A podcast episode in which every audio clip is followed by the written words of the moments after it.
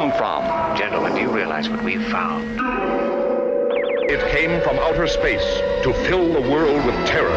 What earthly power can stop this terror? That's the signpost up ahead. Your next stop. The broadcasting from outer space. And we're good to go. We're good to go. All right. Crack open a cold one and welcome back to the podcast from outer space. It's your boy Rob Scott. As always, it's Teabag in the house. Well, hi, I'm friends. Thanks for listening. And say hello to Ryan Scott. Shalom, everybody. And shalom alaikum. and uh, let's get this pod mitzvah started, shall we?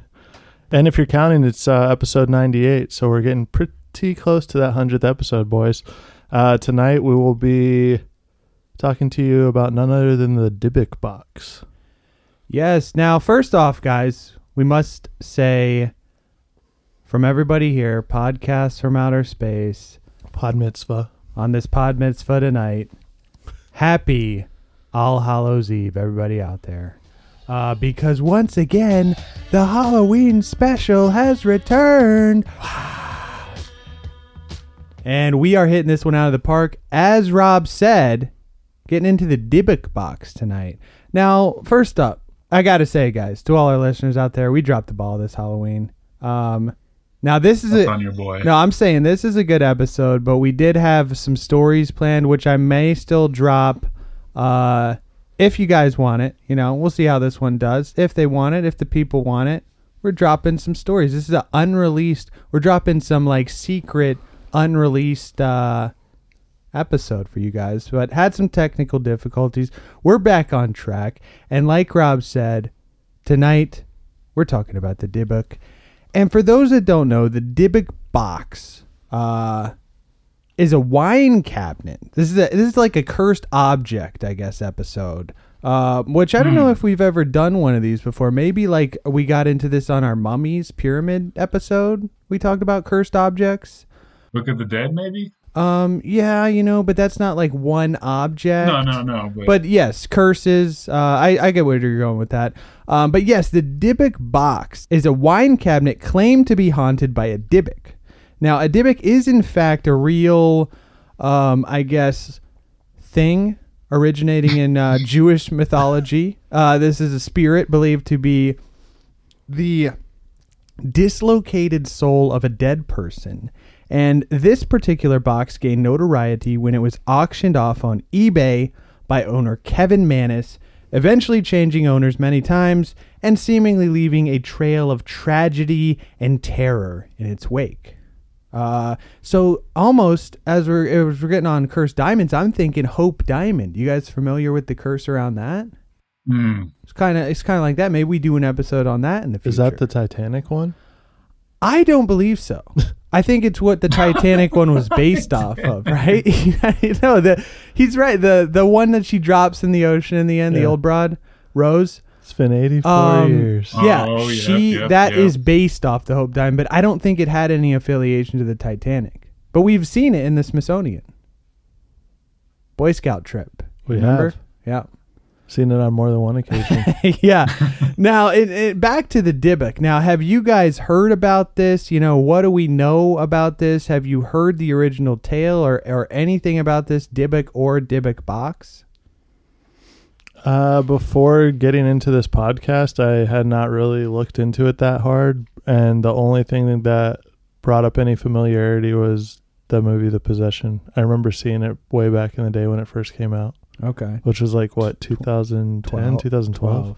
that box is in the movie? It's like Uh, what it's the movie's based, on. It's based loosely on the story that we're talking Hmm. about tonight. That I'm I'm I'm just gonna say it. The one in the movie is way cooler than the one in, that is actually pictured here in the real story. I'm gonna have sort of have to uh, disagree with you there.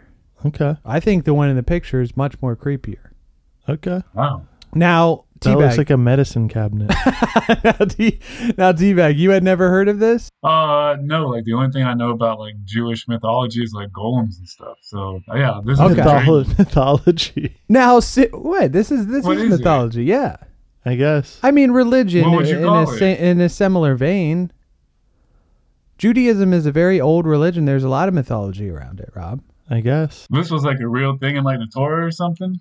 I don't know if Dybbuk specifically is in the Torah. I think it actually might be in one of. It's like, uh, I mean, I guess it is, yeah, because Old Testament, right? That's Torah. Oh well, then I I apologize. I didn't mean to offend anybody by calling it mythology. That's, Well, that's but me. no, no, I think it has a. It's grown like a lore of its own, if that makes sense. You know, Okay. similar to stuff in the Bible that has has garnered like like think about um Mormonism. You know, that's a set like what like magic underwear. like what would you call that if anything of like it's an extension of the bible you know they took the bible put their spin on it flipped it developed their own religion like a sect. yeah but uh Dybbuk definitely does relate to the torah judaism in general But would you classify it as mythology or more of like a folk tale? Well, okay. See now, okay well that's the yeah we're splitting hairs here dude come on that's, I'm, I'm just not trying to offend anybody if this is like a real thing. That's all. well okay With my luck, I'll end up with this damn wine medicine cabinet in my house and be cursed. Yeah, and apparently even Right. pictures of it can lead to curses, which we I think I've been cursed by this Oh, thing. dude. There's 10 of them out there. Because since we did our stories episode, um, which we scrapped, which we might drop, um, we, Just gonna keep, So- keep shamelessly plugging. yeah, it. that was a few weeks ago. But since I've been doing the research for this, I've been waking up every single night at like around three three thirty on the dot. dude. Stop. And I'm thinking maybe it has to Hmm. do with the giant devil tapestry I hung up for Halloween, or maybe it has to do with this Dybbuk research, dude. This stuff can apparently haunt you in pictures, and then we'll get into a whole other. Uh, A little bit of both, maybe. we'll split hairs here all day at the end because we'll get into the whole like, is it mythology? Is it religion? Is it folktale? Is it? uh Bullshit. yeah. Uh, but yeah, I mean, for me, this one, I there was one specific summer when I was home from college, got really into reading creepy pastas, and I would just This was a creepy pasta. uh, this this story. I mean, I guess kind of. You know, we'll get into the whole evolution of the story, but uh, essentially, yes, it was a creepy pasta. But a Dybbuk is a real thing, is what I'm saying. The guy took the lore, added it to the story. Make sense? We tracking here?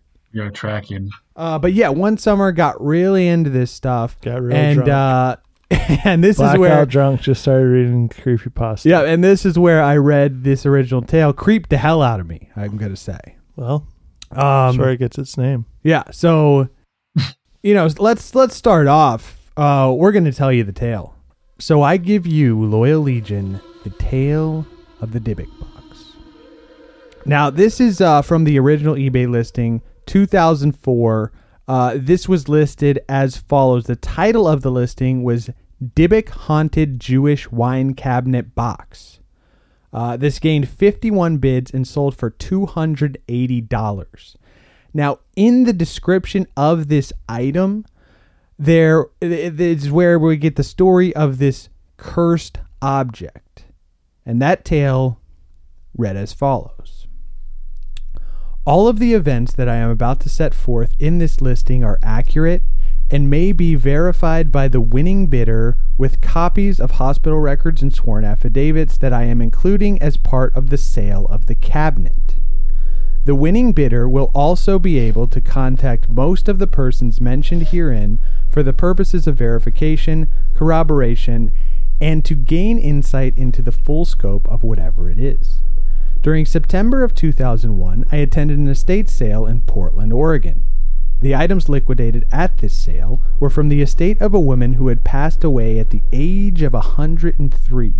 A granddaughter of the woman told me that her grandmother had been born in Poland, where she grew up, married, raised a family, and lived until she was sent to a Nazi concentration camp during World War II. She was the only member of her family who survived the camp. Her parents, brothers, a sister, husband, and two sons and a daughter were all killed. She survived the camp by escaping with some other prisoners, somehow making her way to Spain, where she lived until the end of the war. I was told that she acquired the small wine cabinet listed here in Spain. It was one of only three items she brought with her when she immigrated to the United States. The other two items were a steamer trunk and a sewing box. I purchased the wine cabinet along with the sewing box and some other furniture at the estate sale. So, hey, just go ahead and buy the only items that my grandmother immigrated to this country with. Okay. Yeah. I mean, She only had the steamer trunk left. hey, well, we'll see why she wanted to God get rid knows of it. where that was. Um, so he purchased the stuff. Now, after the sale, I was approached by the woman's granddaughter who said, I see you got the Dybbuk box. She was referring to the wine cabinet. I asked her what a Dybbuk box was, and she told me that when she was growing up, her grandmother always kept a wine cabinet in her sewing room. It was always shut and set in a place that was out of reach. The grandmother always called it the Dybbuk box. When the girl asked her grandmother what was inside, her grandmother spit three times through her fingers and said, A Dybbuk, a Kesslem. The grandmother went on to tell the girl the wine cabinet was never, ever, ever to be opened. The granddaughter told me that the grandmother had asked that the box be buried with her. However, as such a request was contrary to the rules of an Orthodox Jewish burial, the grandmother's request had not been honored. So maybe not really the best granddaughter here if she's not hmm. honoring her her grandmother's wishes and then selling this stuff off. well, what are the rules? Or you can't have anything buried with you? Well, I don't know. Have you seen the movie The Vigil? Another Jewish horror movie, very creepy, but it's Have like not. they have to like watch the body overnight or something like that so that no spirits like latch onto it and then um Interesting. but again, this is I think that's like straight up Hasidic Jewish. That would have been a little unorthodox. Yeah. this is like uh I guess burying with the box. Maybe yeah, maybe you're not allowed to have any possessions, you know? Mm. Um, now, I asked the granddaughter what a Dybbuk and Kesslem were, and she did not know. Probably a lie. I asked if uh, she would like to open it with me, and she did not want to open it, as her grandmother had been very emphatic and serious when she instructed her not to do so. And regardless of the reasoning, she wanted to honor her grandmother's request. So where do She'll we draw the line one. here? Yeah, she'll honor this one, but not the other stuff. Now, I finally ended up offering to let her keep what seemed to me to be a sentimental keepsake. At that point, she was very insistent and said, No, you bought it. I explained that I didn't want my money back and that it would make me feel better to do what I thought was an act of kindness. She then became somewhat upset. Looking back now, the way she became upset was plain odd. She raised her voice to me and said, You bought it. You made a deal. Let's make a deal. Uh, now, when I tried to speak, she yelled, We don't want it. We don't want it here. I don't want you. we don't, Where do you, where do you, where do don't you want us? want it here. Now she began to cry and asked me to leave and quietly walked and quickly walked away.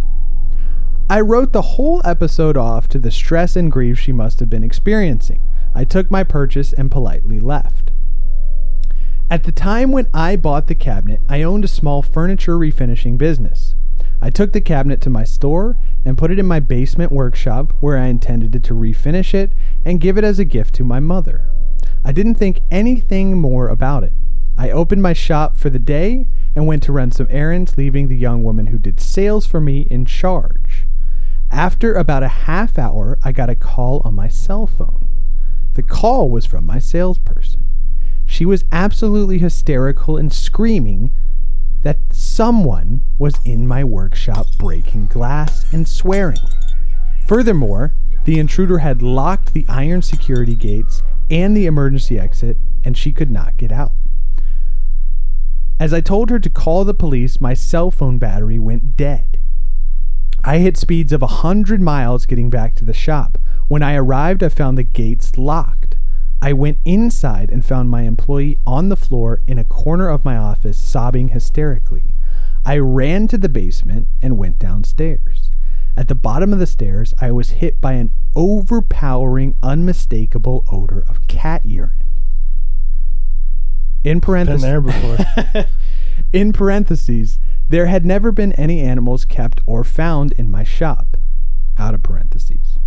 The lights didn't work. As I investigated, I found the reason the lights didn't work also explained the sounds of breaking glass. All of the light bulbs in the basement were broken. All nine incandescent bulbs had been broken in their sockets, and ten four foot fluorescent tubes were lying shattered on the floor. I did not find an intruder. However, I also add there was only one entrance to the basement. It would have been impossible for anyone to leave without meeting me head on. That's impossible. I went back up to speak with my salesperson, but she had left. She never returned to work after having been with me for two years. She refuses to discuss the incident to this day. I never thought of relating the events of the day to anything having to do with the wine cabinet. Then things got worse. As I already indicated, I had decided to give the cabinet to my mother as a birthday gift. About two weeks after I made the purchase, I decided to get started refinishing it. I was surprised to find the cabinet's unique little mechanism. When you open one of the doors, the mechanism causes the opposite door and little drawer below to open at the same time. It is very well made. Inside the cabinet, I found the following items 1. 1928 U.S. wheat penny. 1. 1925 U.S. wheat penny. One small lock of blonde hair bound with a string. One small lock of black, brown hair bound with a string. One small granite statue engraved and gilded with Hebrew letters. I have been told that the letters spell out the word shalom. One dried rosebud. One golden wine cup. One very strange black cast iron candlestick holder with octopus legs. That sounds cool. yeah, that- well, there's a picture of it. Now, I saved all of the items in a box, intending to return them to the estate. The family has refused the items, so they will be so they will be included in the sale of this cabinet. After opening the cabinet, I decided not to refinish it. I cleaned it, rubbed in some lemon oil. It was at this time I noticed there was an inscription in Hebrew carved into the back of the cabinet. I have no idea what it says or if it is significant. I have included a picture of that inscription below. On my mother's birthday, October 28, 2001, my mother called to tell me that she was going out of town with my sister for three days, and we postponed celebrating her birthday until she returned. On October 31st, 2001, my mother came to my shop. Mm, coincidence? Halloween. Here we go, baby. Uh, we were going to have lunch together, but before we were going to leave, I gave her the wine cabinet. She seemed to like it. She she examined it. I went to make a phone call. I hadn't been out of sight more than five minutes when mon- one of my employees came running into my office saying that something was wrong with my mom. When I went back to see what the matter was, I found my mom sitting in a chair beside the cabinet. Her face had no expression, but tears were streaming down her cheeks. No matter how hard I tried to get her to respond, she would not. She could not. It turns out that my mother had suffered a stroke. She was taken to the hospital by ambulance. She ended up suffering partial paralysis and losing her ability to speak and form words. She has since regained the ability to speak. She could understand things that were being said to her and could respond by pointing to letters of the alphabet and spelling out words she wanted to say. When I asked her the following day how she was doing, she teared up and spelled out the words N O G I F T. No gift. I assured her that I had given her a gift for her birthday, thinking that she didn't remember, but she became even more upset and spelled out H A T E G I F T. Hate gift. I laughed and told her not to worry. I told her I was sorry she didn't like the cabinet and that I would get her anything she wanted if she would promise to get well soon. Still, I didn't associate anything that happened with the cabinet itself or anything paranormal. How Frank, do you not? How do you not think of that at that time? well, you know, it could be just a. Ah, it's a guess she just hates the gift. Ah, Fuck it. I mean, I mean, it honestly could be that. Uh, if, if you're a, a person that doesn't believe in that kind of stuff, you know, he's just thinking, hey, maybe my mom just had a stroke. Um, now, frankly, I don't think I ever used the term paranormal until last month. I'll try to make this short now. I gave the cabinet to my sister. She kept it for a week, then gave it back. She complained that she couldn't get the doors to stay closed and they kept coming open. There are no springs in the door mechanism, and I have never found the doors to come open. I gave it to my brother and his wife, who kept it for three days and then gave it back. My brother said it smelled like jasmine flowers, while his wife insisted that it put out an odor of cat urine. I gave it to my girlfriend, who asked me to sell it after only two days. I sold it the same day to a nice middle aged couple. Three days later, when I came to open the shop for the day, I found the cabinet sitting at the front doors with a note that read, Hate gift. This has a bad darkness. I had no idea what that meant. Anyway, I ended up taking it home. I think what this means is that there's some unappreciative motherfuckers out there. This man's out here handing out this gift. And Well, ma- people hate it. Just hang on to it, and if you don't like Hey, it, burn it. maybe uh, they they're that not might big. be even worse. They're not big wine people. You know, there's a wine cabinet. Let's not forget that. Well, they're whining about it. a wine cabinet filled with a bunch of weird shit. Now he writes, then things got even worse. Since the day I brought it home, I began having a strange, recurring nightmare. Every time I have the horrible dream, it goes something like this I find myself walking with a friend, usually someone I know well and trust. At some point in the dream, I find myself looking into the eyes of the person I am with. And then I realize there is something different, something evil looking back at me. At that point in my dream, the person I am with changes into what can only be described as the most gruesome, demonic looking hag that I have ever seen. This hag proceeds then to beat the living piss out of me. I have awoken numerous times to find bruise marks on myself where I had been hit by the old woman during the previous dream. Sounds like a lot of my ex-girlfriends. Still, I never related the nightmares to the cabinet, nor do I think I ever would have. About a month ago, however, my sister, my brother, and his wife came over to the house and spent the night. The following morning, during breakfast, my sister complained that she had a horrible nightmare. She said that she recalled having had it a couple of times before, and went on to describe my nightmare exactly to the last detail. My brother and his wife froze as they listened and chimed in they had both had the exact same dreams during the night as well. The hair was standing up on the back of my neck and still is. As we talked, it became clear that the common denominator was that each of us had the nightmare during times the cabinet was in our respective homes. I called my girlfriend and asked if she could recall having any nightmares recently.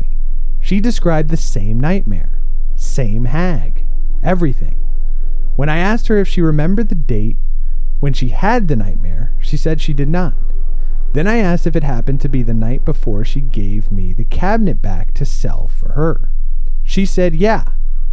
Hey, how did you know that? Now, since my family discussion, it seems like all hell is breaking loose. For a week afterward, I started seeing what I can only describe as shadow things in my peripheral vision. In fact, numerous visitors to my house have claimed that they have seen the shadow things. I put the cabinet in an outside storage unit and was awakened when the smoke alarm in the unit went off in the middle of the night. When I went to see what was burning, I opened the door and didn't see any smoke. However, I did get hit with the smell of cat urine. When I went back inside, the smell was in my house. I do not own a cat and I never have. I went back outside, grabbed the cabinet. I brought it back inside and tried to research it on the internet. While I was surfing the net, I fell asleep and once again had the same frickin' nightmare. I woke up around 4:30 a.m. when it felt and smelled like someone was breathing on my neck. Smelled like? Maybe they had halitosis, you know?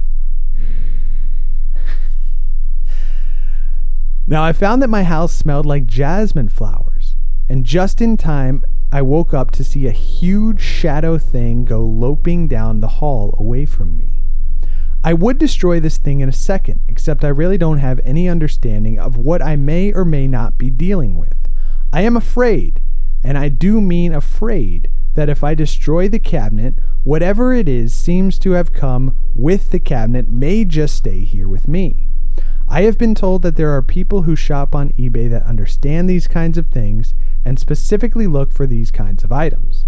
If you are one of these people, please, please buy this cabinet and do whatever you do with a thing like this. Help me. You can see that I have no reserve price or minimum bid. If I can make things any easier, let me know, and I will do everything within my abilities. One more note. On the same day my mom had her stroke, the lease to my store was summarily terminated without cause. The measurements are 12.5 12.5 inches by 7.5 inches by 16.25 inches. All of the items that I originally found inside the cabinet are included in the sale and will be delivered with the cabinet. Now I I can't decide if this guy's genius or this is like the worst marketing ever. now, so that's the tale. Like that's the eBay post. What are we thinking? Initial thoughts of the story? Like you come across this on eBay, are you are you putting a bid in for this thing? No, I am not. yeah, right. That's what I'm saying. Hey, you want to feel like be a- haunted and have your whole house smell like a cat? No, no, Like cat- cat piss, urine. man. this is like a pair. I don't know if it's genius or not, man. Like Well, someone apparently someone bought it like apparently. this kind of yeah, right. Well, yeah, I mean, I think that's the guy's idea. Now, turns out the Hebrew carving on the back, this is a relatively common Jewish prayer. Uh, Hear, O Israel, the Lord is our God, the Lord is one. Blessed is the name of his honored kingdom forever. Now, I do some sleuthing around on this. Uh, and from what I could find, this is a Jewish prayer known as the Shema. Uh, and this serves as a centerpiece of morning and evening prayer services. It's also traditional for Jews to say this as their last words and for parents to teach their children to say it before they go to sleep at night. Now, there are some pictures of the wine cabinet or Dybbuk box. Now, if I look at this, am I cursed? Dude, honestly, that's Don't what I've been thinking. Maybe just don't leave it open too long. Keep on scrolling. And I'll post these pictures on the Instagram. Um, Maybe we don't do that. now, so, I mean, come on, guys. Who doesn't like a nice ghost story? I mean, this is this has got it all, right? Like I can see this being made into a movie. Okay. Well, Well, Yeah. it did. well, it did. Oh well, okay. I think there's actually a few movies, but the one Rob talked about in the beginning, The Possession, definitely the best one. it's based on this. Yes, it's based on this. Um, Based on a Jew story. yes, it- it is based on a Jew story. Now, so I do some internet sleuthing. I do some more internet sleuthing. I'm diving deeper into this stuff because, as I said, I read this tale back in like had to be like 2010. Hmm. Uh, may, actually, maybe maybe later than that. But um, so I start looking around. I see, you know, I remember this tale when it first came out. Let's see what's happened uh, since then. Let's see how it's evolved. Um, so I do some snooping around. Um, because it's like we were saying, like this has essentially become a modern myth, you know? Uh, there's a ton written on this. There have been films made, books written. Uh, it's been featured on Ghost Adventures numerous times. So you know it's real. Yeah, so you definitely know it's real. Uh, and now, so apparently in 2003, Portland, Oregon writer and furniture refinishing business owner Kevin Mannis purchased the cabinet from a yard sale of a local attorney and began developing the backstory. Can't see too well. Is that Bill Shakespeare over there? now, now, according to Mannis, he says, "quote The carving on the back is my carving. The stone that was in the box is a signature creation of mine. Make no mistake, I conceived of the Dybbuk box, the name, the term, the idea, and wrote this creative story around it to post on eBay." So he's saying right there it's bullshit. Well, well, well, well. Let's let's take a little. I Uh, made it up. let's take a little uh, dive under the microscope, if you will. A little peep under there. Look at this thing even closer. So he says, yes, he conceived the whole story. He wrote it. He made it up. This is fact or fiction. Uh, you know, he's saying, I'm a writer. I made it up. Our writers made it up. Uh, now, Jason Haxton, Not this time. Age 63, he is actually the third owner of the box after Mannis, uh, who sold it. So Mannis is the original owner. He sold it to Iosif Neitzke. Uh, and this is the guy that made the eBay post that you'll find if you search around on this. Um, now he bought it from Mannis on eBay for 140, and in February of 2004 sold it to Haxton again on eBay for 280. Wow, flipped it. What Yeah, a guy. Flipped it. now, according to this one article I was reading, there is now a little bit of a rivalry between Mannis and Haxton. Um, you know, while Mannis he wrote the whole story, he came up with the concept. It seems that Haxton has benefited more financially, and he is more like associated with the box in terms of the general public. Had to make that 280 back. You know what I mean? Uh, and he also wrote a book on it. He so you know when they say like They're both writers. I wrote the book on this. Like he can say that to the guy who made the story. He can go to him and say, "I wrote the fucking book on this." You know. you just wrote an eBay listing, you Yeah. motherfucker. Now, in the end of Haxton's book, he calls Mannis out, accusing him of making the whole thing up. But despite this, Haxton believes the Dybbuk box's powers are real. Now, his theory is that Mannis himself cursed the box using Kabbalah. Now, I'm Practical magic. well, not necessarily. So you know how we were talking at the beginning of like Jewish, uh, like Judaism, mythology, folklore, stuff like that. Hmm. So I'm looking up a simple explanation of Kabbalah, and I find that that does not exist It does not. because Nothing simple about it, my friend. Kabbalah is this. So we we know Judaism, one of the oldest monotheistic religions in the world. I think it's actually the oldest monotheistic, Mm, oldest monotheistic religion. That sounds about right. Okay. should we uh, run the numbers on that real No, quick? we'll agree to disagree there. Uh, now, Kabbalah is essentially Jewish mysticism. It's like a deeper study on Judaism. It's like esoteric Enochian magic type stuff. Uh, you know, Book of Enoch. Maybe we do an episode on that. Um, it's essentially like a Jewish tradition of mist of a mystical interpretation of the Bible. Now, I want you guys to pay attention here because this is where I'm kind of getting a little confused. But essentially, Kabbalah is a set of esoteric teachings meant to explain the relationship between the unchanging eternal God, the mysterious Ein Sof, or the infinite, and the mortal finite universe, or God's creation. So this essentially like forms the foundation of mystical religious interpretations within Judaism. And does that make sense to any of you guys? Are you tracking there? Um, it sounds like the Force. Okay, well, it's not necessarily that. It's like um I guess if you want to equate it to Star Wars, it would be like how the Force, the Jedi, and the dark side all kind of relate and intertwine to each other. Does that make sense? I don't know if it's the. I don't know if it's that exact. Well, yeah, obviously it's not a it's to not me, a this seems more like the relationship between God, your soul, and then your mortal life here on Earth. Okay, yes, it's not a one-one translation to Star Wars. I'm just trying to put it in terms for him to Layman's understand. terms Yeah. for for all the Star Wars fans out there. Now, nerd talk. now also I I look up some more of this stuff and this was a pretty good analogy. So this one guy was saying that Kabbalah is meant to be studied after a student has mastered the material of the Torah.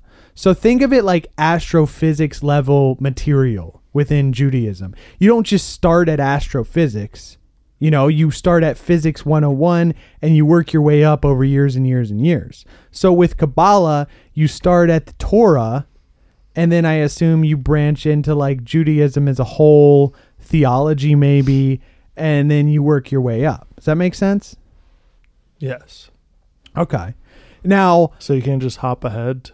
yeah, I mean, I was because I was thinking like, oh, What if you Kabbalah. just want to get to the magic? Well, You I don't was wanna like, know dude, about all the other stuff. Kabbalah would be great. We put a whole segment in here on this. I start reading into it, and I'm like, okay, That's a whole episode. yeah, I don't even Or really like a truly three-parter, honestly. understand. Yeah, uh, that's a deep dive. Now, back to this Mannis guy. So he goes on record with this guy who wrote the article, and he says, "quote I am a creative writer." The Dybbuk box is a story that I created, and the Dybbuk box story has done exactly what I intended it to do when I posted it 20 years ago, which is to become an interactive horror story in real time. No, Mannis is the original owner of the box. Well, He- he's he- the one that bought it from the yard sale, correct? Yes, and made the story. Now this is like what what uh, Adam was saying. Like, is this guy a genius? Because this is he's done exactly what he wanted to do. He wanted to make this like a tangible, real thing, develop a story behind it, sell it on eBay.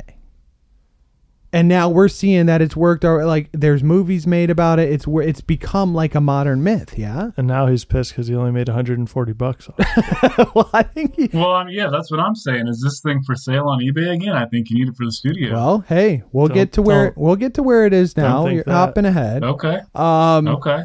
Now, not everything about Mannis' story was fake. You know, he says he did, in fact, give it to his mom on Halloween, and she did, in fact, have a stroke. Although he does, he doesn't say it was like right after receiving the box. Um, now Mannis also, Technically, not a lie.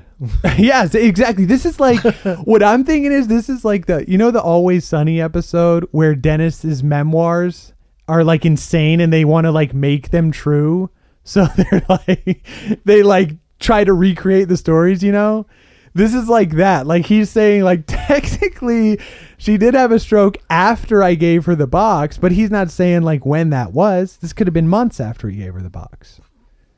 Um Yeah, I mean, we've all had a stroke after getting the box one time or another. yeah, there you go. Now, Mannis also admitted uh, to adding new elements to the story over the years to help evolve it and keep it quote unquote relevant. And we'll get into some of that stuff um, right after we get into the film, real quick. So, The Possession, as Rob was saying, 2012.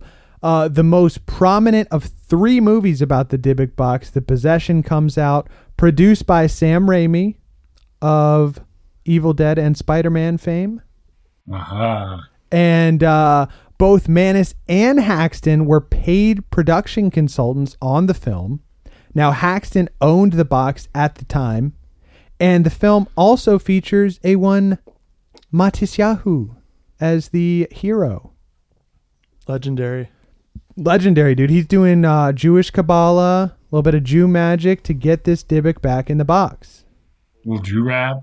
Honestly, saved the movie, in my opinion. Uh, honestly, dude. Wow. Uh, now, around the time of the movie's release, director Ol Bornedal claims. Wait, is that his real?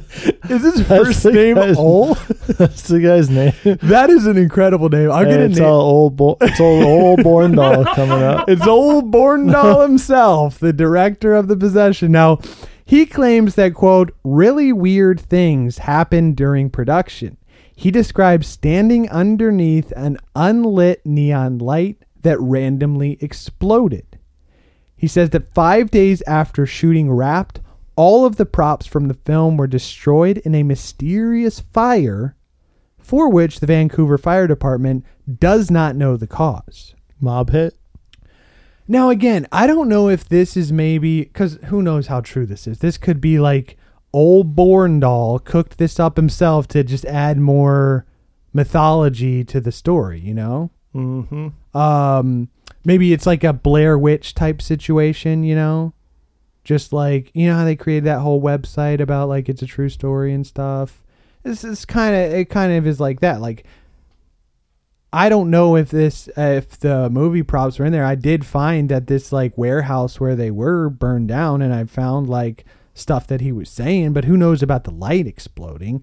Yeah, that's very interesting. yeah, Just uh, you know, theatrics. exactly. Like he could have been Mannis could have just paid him and been like, "Hey, just Couple weird fucking things are gonna conjure- yeah, happen." conjure up a little bit of weird oddities, and we're gonna sell this thing and make a whole bunch of money."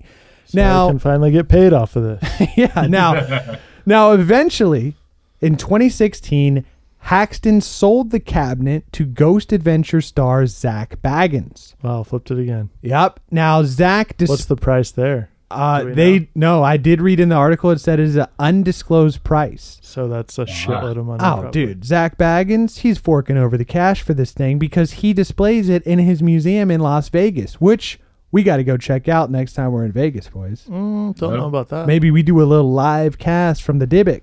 We try to Yeah, get we try to get the Dybbuk's point of view on this thing. uh, you know, we hold a microphone up to the box, see if we can catch any any uh what's it called like EMF. Smell a little cat piss. Yeah, smell some jasmine. Um So yeah, that's where the box resides today.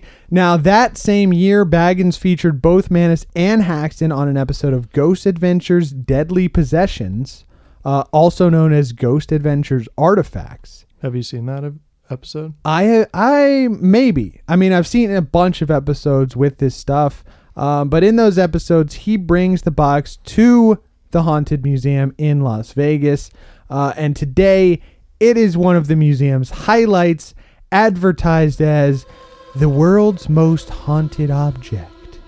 Hmm. Uh, now, Post Malone also claims to have been haunted or cursed by this box after being featured on an episode where he touches the box. He claims in the month that followed, his private plane was forced to make an emergency landing, his San Fernando Valley home was broken into, and he was involved in a car accident. All in the span of about and you want to go hang out with this thing? yes, dude. I told you. I am open to these. Uh, You don't have a private plane, buddy. I don't have What do you to fly. gonna happen to you? Private. I don't think I have to fly private to go there. If anything, I'm safer driving. He was involved in a car accident. Little old post post Lamone over here. Yeah, well, I'm not. I'm not gonna touch the box. It's behind glass, dude. I don't think you can touch it. It's like Robert the doll. Um, I mean, It's like Robert E. T. yeah, I think we can find a way to touch it, though. You know. Yeah. Oh, always. There's always, there's always a way you can touch it. You just might get in trouble. Now, okay, so as we know, Haxton, he's gaining more popularity in the press. Uh, so this is when Mannis steps in and he says, quote, the only way to regain control and to have viable assets was to keep writing the story. Now, on Ghost Adventures Quarantine, Mannis adds in some more lore to his story. Uh, he had given Bagans a second, smaller Dybbuk box on that show, and he says there were a total of 10 boxes that were hidden all around the globe. Now, Mannis explained that uh, I guess some Jewish broad, maybe the original owner of the box, uh, along with a few other Jewish women, summoned an evil spirit to help the Jews fight against the Nazis during the Holocaust. But they could not control it. Knowing what they had done was wrong, they eventually captured the Dybbuk and separated it into 10 boxes. If those boxes are ever brought together, evil will be unleashed, the likes of which the world has never seen. Bagans now has two of them, while Mannis has six, and the last two are yet to be found. Now, Bilbo Baggins might have the other two. I'm think so. This guy, uh, he's trying to keep the story relevant. This is around 2016, 17. This dude j- literally just watched like a Marvel movie, and was like, "Oh yeah, this is like the Infant Stones and Thanos. We're just gonna have a fucking Dybbuk boxes, ten of them all around the world. Don't let them get together. Like, what? Are, come on, you know I the do like that though. That is a good spin. I think the original story and just leaving it at that was cooler. You add more of a mystery to it, making you this like milk that cow, man. yeah. And also, if there's if they summoned this Dybbuk to help fight the Nazis, Didn't do a very yeah, good job. Dybbuk didn't do a very good job. I'm, I'm just gonna say Hey, they got the ball back, didn't they?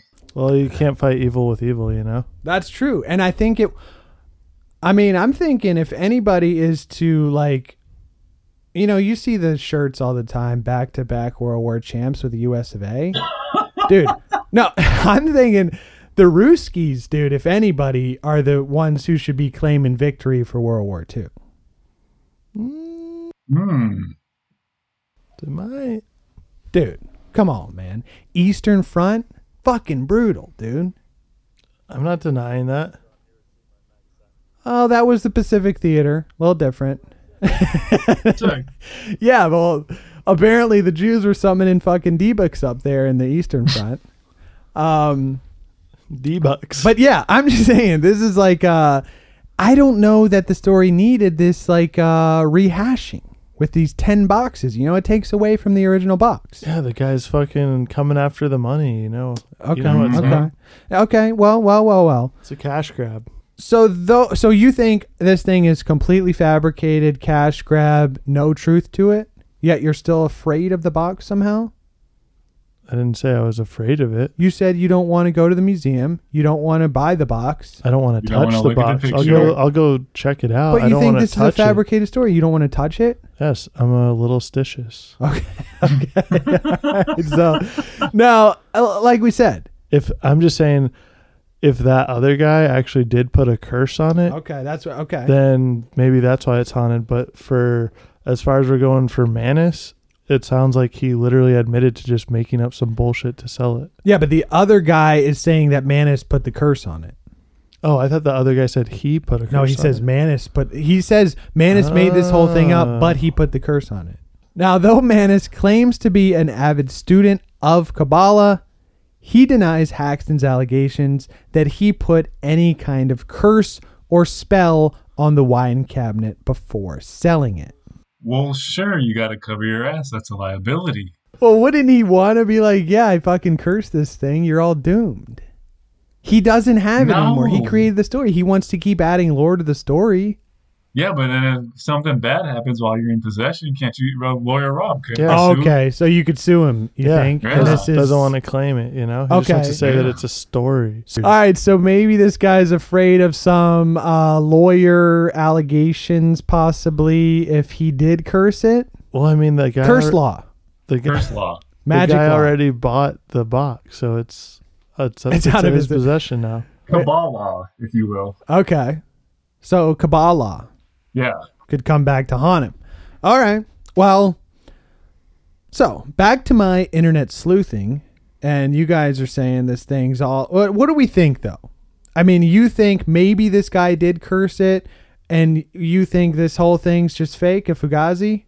What do we got? I mean, what do we think? Fugazi. Uh, thoughts at this point in the tale? I mean, old boy came out and shredded like this. This is straight bogus. I made this up to sell the item, but like anytime people say stuff, there's got to be a little bit of truth. Like, I mean, I guess his mom did have that stroke and everything. Okay, so he just embellished to help like sell the story. I'm thinking like there's got to be a little more truth to it than he's letting on. But he's got to also cover his ass if he's going to sell this thing. All right, I mean, sounds like bullshit to me, honestly. but you're still not touching the thing. No, Okay, I you cannot grasp this concept. Like if we Why? were there, would It's you bullshit, but you would not touch it. just in case, dude. You gotta be safe. would you read the prayer on the back if we were there looking at this thing? Yeah, sure. Okay. If I was touching it, would you touch me? No, Pause. Pause. Okay. All right. Well, okay. So I don't think you're allowed to touch it, dude. We're not fucking millionaires. We're not Post Malone. dude, I think if we go to Zach and say, "Hey, we'll feature you on the pod. Yep. Let us touch this fucking thing." You already know. Pause. Yeah. Pause. yeah. I Did you think say we we're could. caballers? Yeah. You want to go touch it? yes. Yeah. I'll, Nice. I'll open this fucking thing up. Stick my head in there. You, you're the one saying you're already having nightmares. I, I, am not saying there's anything bad about that. I'm just saying it's a little strange. You don't think it's coincidental? I do think it's So coincidental, some Jew curse? but I don't care. I think I can withstand the curse, dude. Oh. The curse of the Kabbalah? Yes. Now, all right. So back to my internet sleuthing, because I'm thinking, you know, Snoopy over here. is there any truth to this thing?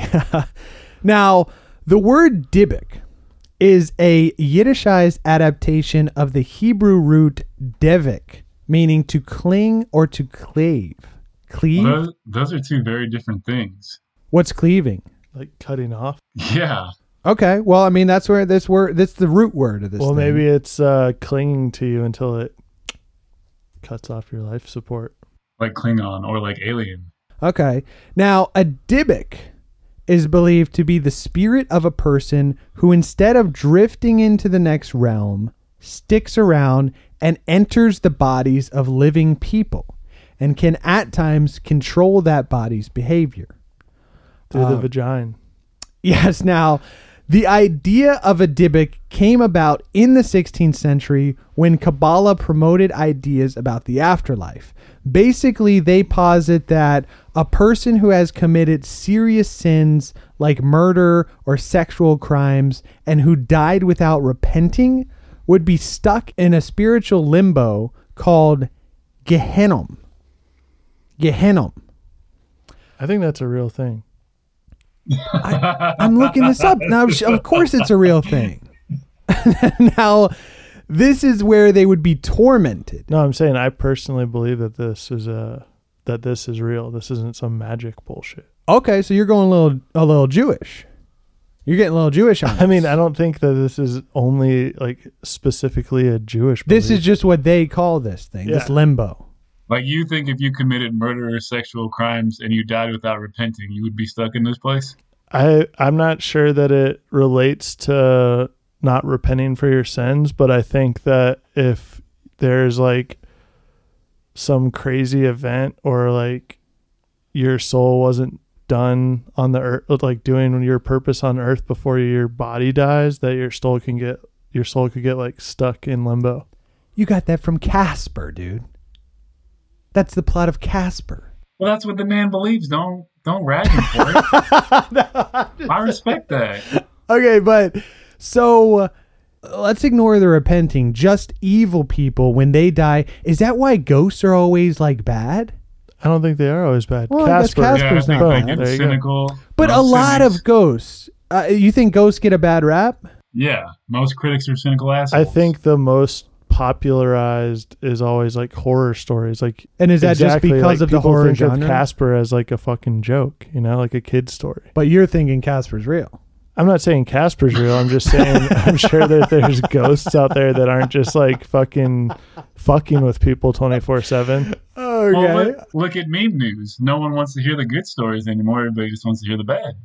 No one wants to hear the good true. ghost stories. Everybody wants to hear the bad, gory, scary ghost stories. Well, that's what sells, buddy. Sex. Yeah. Sex sells. Okay, okay. Sex and horror and Sexy fucking ghosts. blood, murder. Yeah, look at That's Ghost with costume right there. look at Patrick Swayze. Yeah. Who's that driving? He he banged that broad in, as a ghost, right? Might. All right, now He still Okay. had some things to do before he went up. Yeah. so Kabbalah puts this whole idea out 16th century. Um, now, yes, it's the it's the idea of this uh, place Now, where the soul would be tormented. Now, in an effort for this soul to escape its eternal torture, the spirit would hide in a living person where it could no longer be pursued by these tormentors of the afterlife. Now, what were you about to say? Now, where have we seen these tormentors before? Uh, Slimer from Ghostbusters. Yes. The Dementors. They were everywhere. The Burbs with Tom Hanks. Isn't that a? Aren't they like f- fucking with him? Yeah.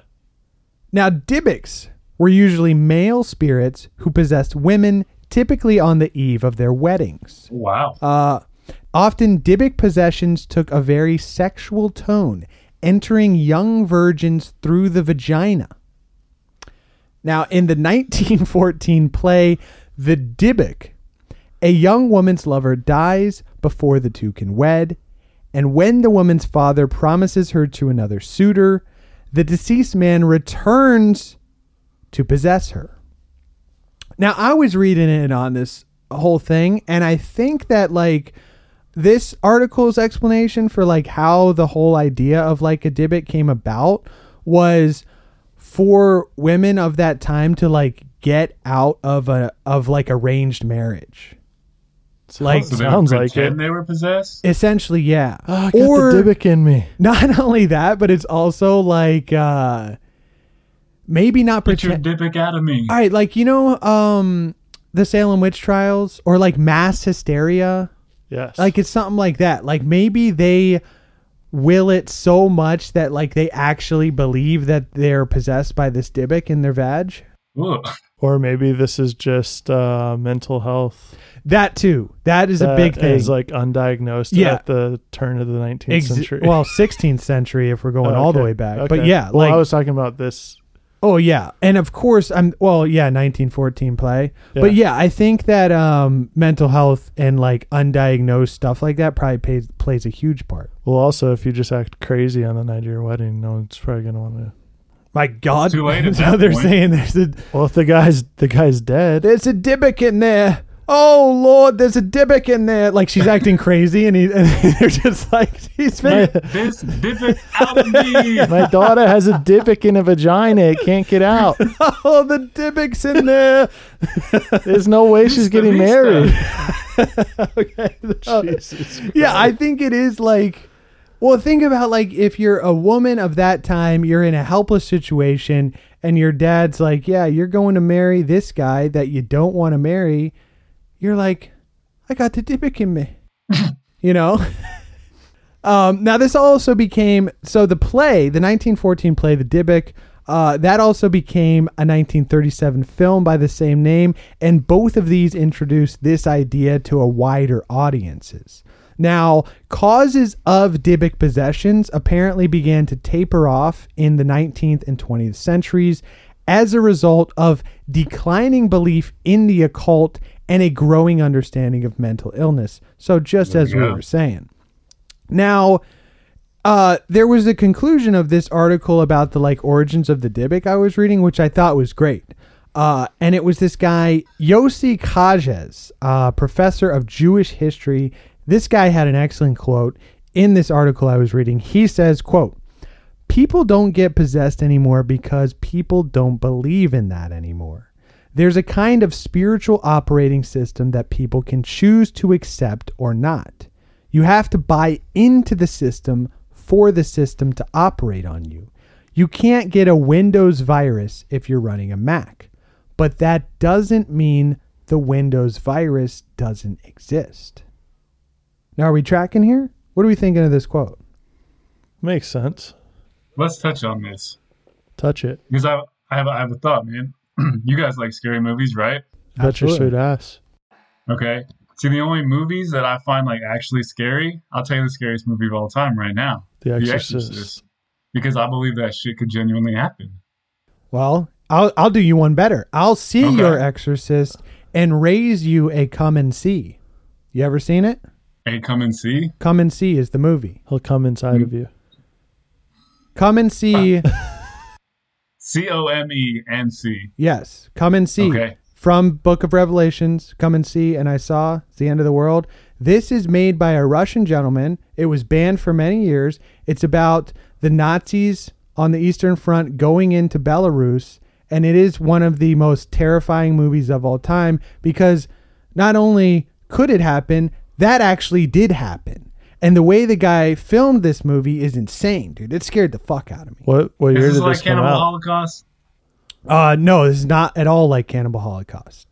That's Uh, what year another fucked it? up movie, yeah, another fucked up movie. Uh, this is like which could actually happen as well. what year? I think it came. I want to say it came out in like the '60s. Um, but check Sixty nine. check it out. Come and see. Uh, you know, Rob. Let's not, please, Rob. Th- these are these were people. This is like a scary movie or like a historical. Both. It is a hit. Okay, this is what makes it so scary. It's like imagine Saving Private Ryan, Yeah. but on the Eastern Front, and you're Oh boy, following yeah, you're following a, a young Russian boy, Belarus boy, uh, and but it's filmed similar to a horror movie. So they have like weird sounds in there. Like it's not like most most war movies are. What they're like glorifying it. It's like Yeah, yeah, heroes and and you know and villains. But this is just straight up like showing you what ha- like the Nazis had whole squads that would just go in through Belarus towns, go from town to town, just lock everyone in the town in a church and just light it on fire. yeah. And like that's what this movie's about. It's fucking insane. You ever seen Fury? It's real when they up. go into the town right after that happened? Yeah, yeah, yeah. It's Real like fucked that up. kind of. Real fucked up. Except more fucked up. Yeah. check it out. But Hmm. both now you're saying Exorcist. You think uh, so? You're you're buying into the spirit Dybbuk stuff. I mean, I'm just saying, like, I, that's what, yeah, I, I agree with what this guy's saying. If you don't believe in it, it's not going to scare you. Okay, okay. Like, I highly doubt there's a dude running around in a mask killing people on Halloween, so it doesn't scare me as much. Okay. I agree Still with great Adam film. on this, Okay. and so I'm not even that religious.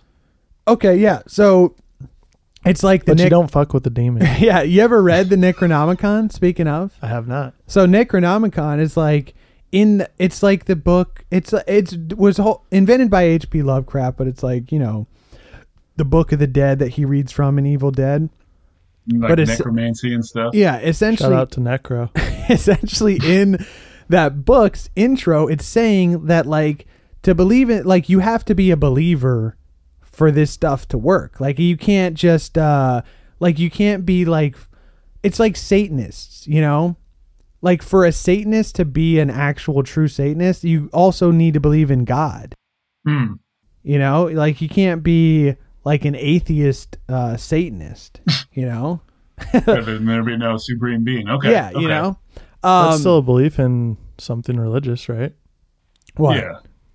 If you're That's a what he's Satan, saying. if you're a Satanist, Yeah, That's but why I'm you can't be saying atheist. like for Satanism to work, you need to also like you would take the Bible as like a joke. no, you would take the Bible seriously.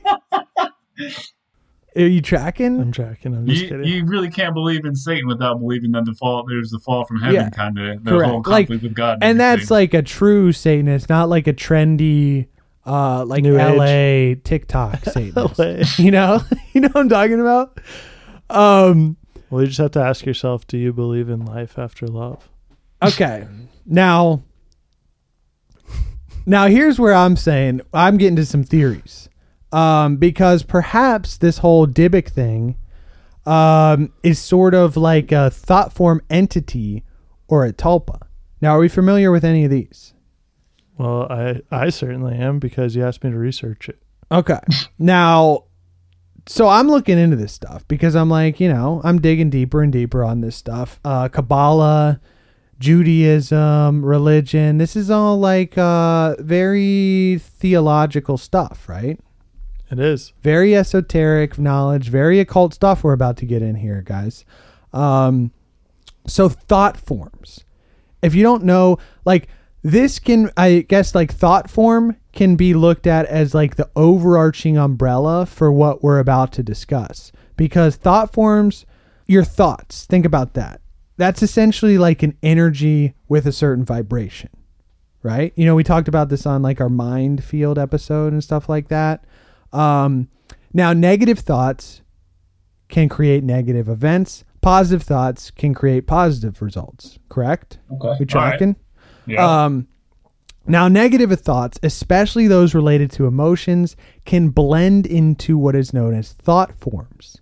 Now, in some sense, this could mean that uh, you are giving them life uh, since they feed on our thoughts. So think about this similar to like the plot of Coco. You know, Great film. Great movie. yeah, great movie. Now you know what they put their pictures on the altar, and in the afterlife, if people don't talk about them, they just like go away. You know, so think about the thought form is kind of the same. Like if you're thinking about it, it's there. That's what keeps it I alive. think, therefore I am. yes, this is very ontological stuff we're getting into. Um, so you know, a writer he creates the plot of a story. He's recalling it many times and many times in his memory uh, in order to put it on the paper. That's essentially a thought form. Hmm. Now you might be asking, how can thought forms affect you? You? Um, so check out this example I found. So you believe that you are unhappy with being single. Adam. you, uh, you you complain to your friends about it, and when you feel you feel unhappy when you're alone, uh, you create this belief that you will be never happy until you find a partner. Adam. Now this You're sending out bad waves. now this approach uh, creates tension. It affects your well-being, and it begins to create anxiety that causes you to enter into a relationship with the first person to take interest in you because you believe it will make you happy, even though this person may not suit you at all. So this is like an example of how thought forms can ha- actually have like a tangible effect in your life. I'm, I'm, I'm buying that. Yeah, 100%. I believe in that. Well, I'm tracking. I got some examples myself if you'd like me to read. Okay, do we I mean, do we have anything on thought forms before we get into into tulpas? Well, this is the the stuff that I researched is a little bit more of a thought form example than uh, tulpa. Okay, what do we got? What do we got? Well, so researching it myself, I felt like a lot of what the thought forms are about is kind of related to also what people would call a manifestation. Yeah, yeah, yeah. So when I was looking it up, a good example that I found is Jim Carrey, who we're all well aware of. Shout out to Jim if you're listening. Uh, he actually used this visualization process to manifest his dream and goal of becoming a successful actor. He said that in 1991, he wrote himself a $10 million check dated for Thanksgiving of 1995 and kept it in his wallet with him. When come to find out, when he's making Dumb and Dumber, guess how much money he made off that movie? In 1994, right before Thanksgiving of 1995. 10 mil? Cool. 10 Good mil deal. exactly. 10 million he made from Dumb and Dumber? Jesus. What a great film. And then he piggybacked off that to make 20 mil when he did the cable guy. So, I mean, that's a pretty good example of that right there. Yeah, I mean, this isn't really like again, like there's so many like uh I guess exam like I don't in, examples isn't the right word. Like thought forms, there's so many words for it. That could just be like, you know how like people like Mark Cuban are like you got to envision your success or like uh Tony Ro- Hey everybody, it's Tony Robbins. like he's like a positive that guy's just like a motivational speaker yeah, but you know they use this kind of rhetoric on people, like people that might be depressed or sad in their lives, and they're like, "Hey, you got to start. You like have a vision board, and you think of this stuff every day, and eventually it's gonna come to fruition." It's kind of the same thing, yeah. They just call it something different. I think if you actually have the dedication to doing something like that and you can keep a positive attitude, even if you ha- have like a shitty job or a shitty like living situation or whatever it might be, you know, like you're broke, whatever the case is, if you can actually like maintain that positivity through it and like visualize your success, I think that actually, I think there is something to that. Yes, and I think, what, what do we got? No, I was just gonna say I agree, man. Like, you know, playing ball with these guys. If someone comes out like, "Oh, we're gonna lose tonight," you're like, "Dude, shut up! Like, don't put them bad waves out there." Okay. I absolutely agree with Rob. And so a great thought form example would be those uh those college commercials. Get on get off your You're sitting get on off the you're couch sitting on the couch all day anyways. Why don't you make a call that's going to help you? Call right now. Like that guy's putting out thought forms. Um That's the ultimate example. that is right the there. ultimate example. Now, so I'm looking more at this stuff, and I guess a form of a, a type of thought form, I guess, would be this concept of a tulpa, which is a concept in mysticism and the paranormal of a being or object which is created through spiritual or mental powers. Uh, tulpas can be created either with a collection of meditative techniques or accidentally. An example would be an imaginary friend that persists later in life. Now, everything I looked up in terms of a tulpa is like someone that you kind of create that exists in your own mind, but has like a separate, um, has, has separate thoughts and like, um, is, is separate from from you, if that makes sense, but still in your mind. Kind of like, like split personality disorder, not necessarily the same because you can kind of still control it. Like the movie Split. I think it was it's more relatable to like Tyler Durden in Fight Club. What about like what about like Calvin and Hobbes, yes, exactly, or like F- Foster's Home for Imaginary Friends. Donnie Darko? But I think the diff well, Calvin and Hobbes like Hobbes is the tiger, right? Yeah, Like Hobbes actually exists outside of Calvin. He's the tiger. he's know? his own entity. Yeah. Yeah, yeah, yeah. So this is like only in your mind is everything that I could find on it, but um I mean I, that might be dependent on like who you talk to about this stuff. If Hmm. you create something that's like, a- I don't know if occult is the right word for it. Yeah, it's kind of more like if it's like uh, an object or something? Isn't that outside of your head? Hmm. Yeah, but then it wouldn't. It would. What do you mean? Like if you're like a painting, like a painter makes a painting. Well, the way that I looked at it is like a thought form is like I'm going to own my own business and be successful and then one day, you know, 10 years from now that happens because I've been like thinking about it. putting all these positive vibes into it. But the tulpa and what I understood, maybe I like misunderstood it, but that is like when you use that same process, but you're creating something that can't be explained. Like it's not just something that helps you. Or It's not like your a motivation. something. It's like you literally create like some like fucking spirit being or something. Yeah, like almost like it's like the imaginary friend thing. It's like you're creating something to interact with, not necessarily something to motivate you or work towards. Well, like in the case with the Dybbuk box, like let's say that that's what that was. So is that something that only the creator of that can control has control over? Well, And if it's con- if he's controlling it while it's in someone else's possession, then that's not just in his head. You know what I'm saying?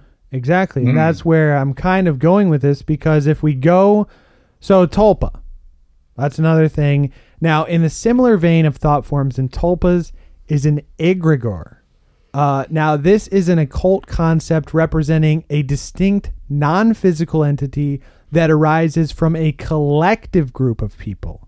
Um, so it's essentially like a manifestation, a thought form occurring when a group shares commonalities, uh, being made up of and influencing thoughts of the group. So think like religious figures like God, Thor, Zeus. This is like a group of people who have all like thought of this set have the, the idea of this separate thing.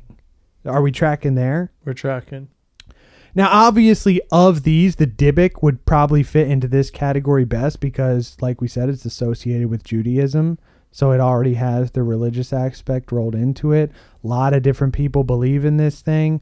Um, now, again, as we were just saying, what's distinct about all of these is that they are non physical, they only exist within the mind. Would a zombie fit into this category? Because it's in your head. Now, I guess technically, um, although we did discuss on our zombies episode that there have been some real life examples.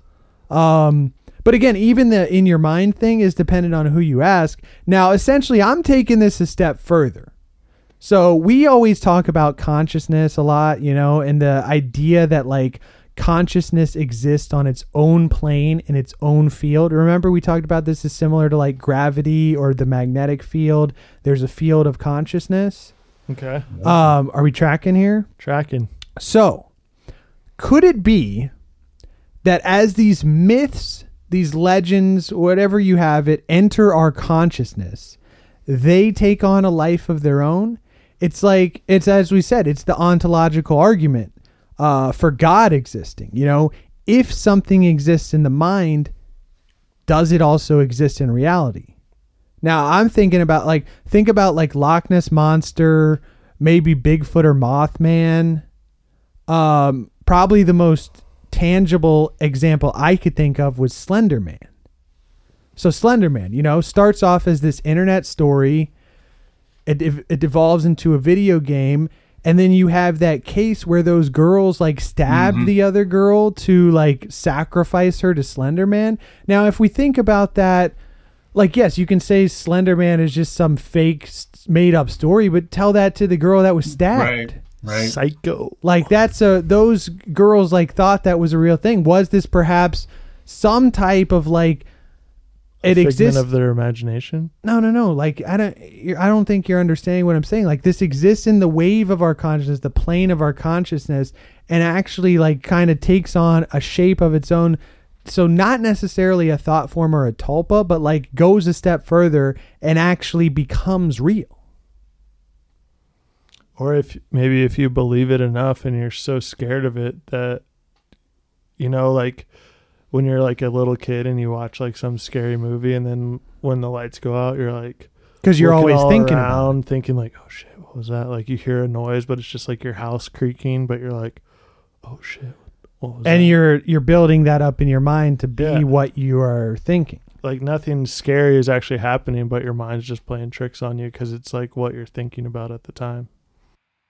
Right, right. Like someone or something had to put it into your mind in the first place. Like I never would have known what an exorcism was or like possession was until I saw The Exorcist. Now it's in my head. Now I know it's a thing. I know it's out there, and it freaks the hell out of me. Well, even going a step further with the Exorcist bit, like if you actually are a religious person, then obviously Exorcist is going to freak you out that much more because Right, right, right. it's like we were saying. So if you, uh, you know, if you believe in that sort of thing, then you can 100% be possessed. You might. Now, is this possibly where like possessions and and that sort of thing even come from? I mean, I believe a true possession is by a demon, correct? Well, yeah, but I'm saying like Do you If think that's just a figment of someone's imagination, bro? no, no, no, no, no. But Again, if I you don't think you're an understanding. idea.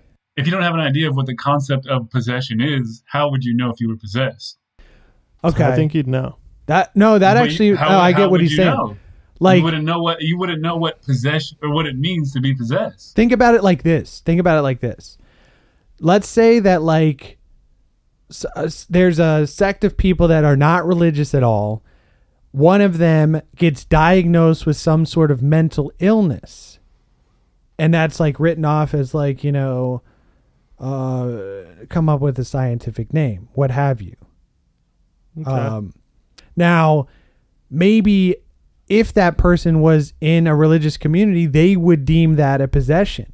But like to them, it's just this like scientific diagnosis of it. You know? It's kind of like think about like the X Files. Mulder always has these occult and like ways of explaining things, but Scully always has the scientific like rationale for it. It's similar mm. to that. You have these two worlds kind of coexisting. Which one is it actually? Is that where you're going? Is that where you're kind of getting at with this? Yeah, yeah, pretty much. Like if you haven't been exposed to the idea, how can you know it exists? Okay. Okay. So in that in that sense, do you think that if somebody is not religious, they could still be possessed by like let's say a Dybbuk? Like let's say someone's not Jewish, maybe they're an atheist. well, in the film, they're not Jewish, are they? Well, Rob, this is not Hollywood. I'm, just saying. I'm just using an example, dude. But then you have to believe of the idea of this box being possessed by an entity. But but do You you, don't necessarily have to be. That's exactly that's the thing. like if like Rob doesn't believe he thinks the story's made up, but he's still not touching the box.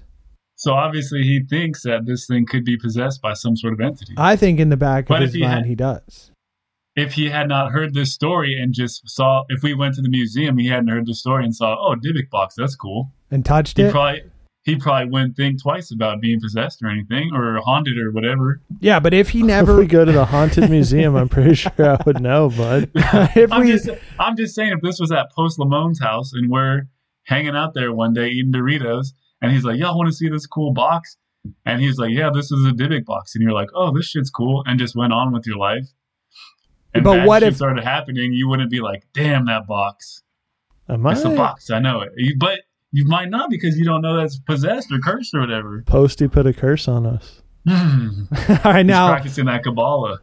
all right. So I mean overall like what do we think about this thing? Um do we think the Dybbuk exists? Is it a cursed box? Do we believe in Dybbuks? Do we believe in demons? Do we believe in this Dybbuk box? Has it developed a life of its own, a myth of its own? Is this is there some sense of this that's true? I mean, what do we got here?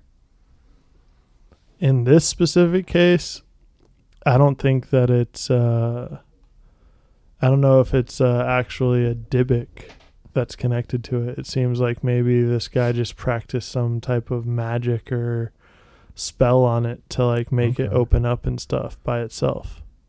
So you do in fact believe that there is something going on with this There's box. something going on. okay. But okay. I think that I mean, obviously I need to, you know, study up on my magic a little bit more. on the but Kabbalah, you need to become a uh, But- student. I feel like there are definitely situations and instances where uh entity can haunt an object But I feel like in the case of this one, the guy is already on record saying that he like fabricated this story. And it's clearly he continued the fabrication and oh, there's 10 more. All right, but if we go off the idea of like negative thoughts and vibrations can manifest, is it like there's so much negative stuff associated with this box? Maybe that's what's like happening. Okay, so like a thought form kind of thing. Uh, tu- what is it? Tupla? Tulpa. Tulpa? so it's like uh so maybe and think about this now. I just came up with this right off the dome. So so like like we talk about the uh the mind field, right? Okay. A consciousness, a plane of our consciousness. Okay. So this story gets put out there by one guy. How many people read this story? How many people have seen the pictures? How many people listen to the story on this podcast? All those people are thinking about this thing. Are all those thought forms manifesting inside this box? And that's the bad juju when you open this thing up. Quite possibly. Oh, what if you don't believe in it? Can it affect? Then that that, goes, that has me going back to the Slender Man thing. Maybe that little girl that got stabbed didn't believe in Slender Man at all, but these other two gir- stabbed, girls, yeah. yeah, that's what I'm saying. These other girls believed in it so much. I don't know, man. A lot of creepy stuff going on. I mean, what do you what do you think overall? Did we get your thoughts on this stuff? Uh, I think you just got to tip your hat to Mannis for coming up with an excellent story. The guy's a hell of a salesman. I mean, really, I think this is like we are seeing like a modern version of like say a Bigfoot or a Loch Ness monster be created right before us with this Dybbuk box. Like this happened in our lifetimes, and this is now like a myth, and that happens a lot with these creepy pastas, which I think is pretty cool. Now, what we call this a myth or more of like a urban legend? Oh yes, similar things like a urban legend, I guess. Yeah, He made it up. Now we believe in it. yeah. Not, th- not this time. Um, so there you have it, guys. And remember, even if you don't believe in the Dybbuk, that doesn't mean the Dybbuk does not exist. Shalom Aleichem to that.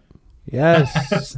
Shalom, my brothers. Now, uh, so yeah, there you have it, guys. The Dybbuk box, the tale, the legend, the Dybbuk, some creepy stuff for you to blast around the pumpkins this Halloween. uh, you know, let us know. Blasting off on the Yeah. pumpkins. Let us know what you guys think. Uh, if you've had experience with the Dybbuk, if you've touched the box, if you've been to Vegas and seen the box, let us know. Seen And, a lot of, um, I've seen a lot of box in Vegas, but not the Dybbuk. A great decoration for your Halloween parties. Panning out candy, make your own Dybbuk box. Yeah, Huh? make your own Huh? Dybbuk box. Candy. Let us know. Tag us. And uh, real quick, I want to cite on this one inputmag.com for the article Finally, the truth behind the haunted Dybbuk box can be revealed by Charles Moss. Uh, web.archive.org for the original eBay post, which I will link in the description of this episode. Uh, LATimes.com, A Jinx in a Box by Leslie Gornstein. Uh, and momentmag.com, Jewish word slash Dybbuk by Sala Levine. Uh yeah, and uh and there you have it guys and I just want to say uh one more time happy Halloween to the loyal legion out there. Um thank you guys for your continued support and on that Hey guys, as always, feel free to hit us up on Instagram, Podcast from Outer Space. Check out the website, podcastfromouterspace.com. Grab yourself some merch. We got some new stuff coming up for you. And as Ryan already said, happy Halloween to everyone listening. As always, shout out to our friends over at Beal Racing. Check out our friend Shelly Appleseed and Jerry Bauer on TikTok if that's your scene. Uh, fellas, uh, everybody, really, if you have a special lady in your life and you want to get her something nice, maybe you're in the doghouse, maybe you just love them. Check out our friends over at Alexander Brook Boutique.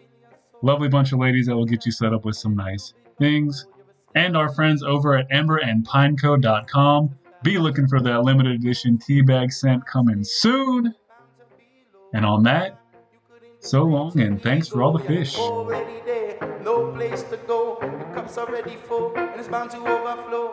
Drowning in the water, now you can't stay afloat. Ask Hashem for mercy, please throw me a rope. Looking for help from God, say he couldn't be found. Searching up to the sky, looking beneath the ground like a king without his crown. Keep falling down, really wanna live, but can't get rid of your frown. You're trying to reach unto the heights, I'm bound, I'm bound on the ground, giving up your pride. You heard the sound, out of night comes day, out of day comes light. You nullify to the